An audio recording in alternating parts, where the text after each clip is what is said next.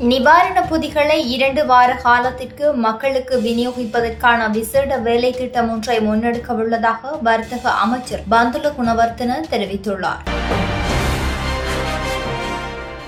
இரண்டாயிரத்து அறுநூறு ரூபாய் பெறுமதியான இருபது பொருட்கள் குறித்து நிவாரண பொதியில் உள்ளடக்கப்பட உள்ளதாகவும் அவர் தெரிவித்துள்ளார். ஆயிரத்து தொள்ளாயிரத்து தொன்னூற்றி எட்டு என்ற இலக்கத்திற்கு அழைப்பை ஏற்படுத்துவதன் ஊடாக இந்த நிவாரண பொதிகளை மக்கள் வீடுகளுக்கே பெற்றுக்கொள்ள முடியும் எனவும் அமைச்சர் பந்துல குணவர்த்தன குறிப்பிட்டுள்ளார். நாடளாவிய ரீதியில் அனைத்து சதோச விற்பனை நிலையங்களின் ஊடாக குறித்த நிவாரண பொதிகள் விநியோகிக்கப்பட உள்ளதாக அமைச்சர் தெரிவித்திருக்கின்றார். இலங்கைக்கு பிராண பதிவை கொண்டு வருவதற்காக இந்தியாவுக்கு சென்றுள்ள கடற்படைக்கு சொந்தமான கப்பலில் பிராணவாயு அடங்கிய கொள்கலன்களை ஏற்றும் பணிகள் நேற்றிரவு ஆரம்பிக்கப்பட்டுள்ளன.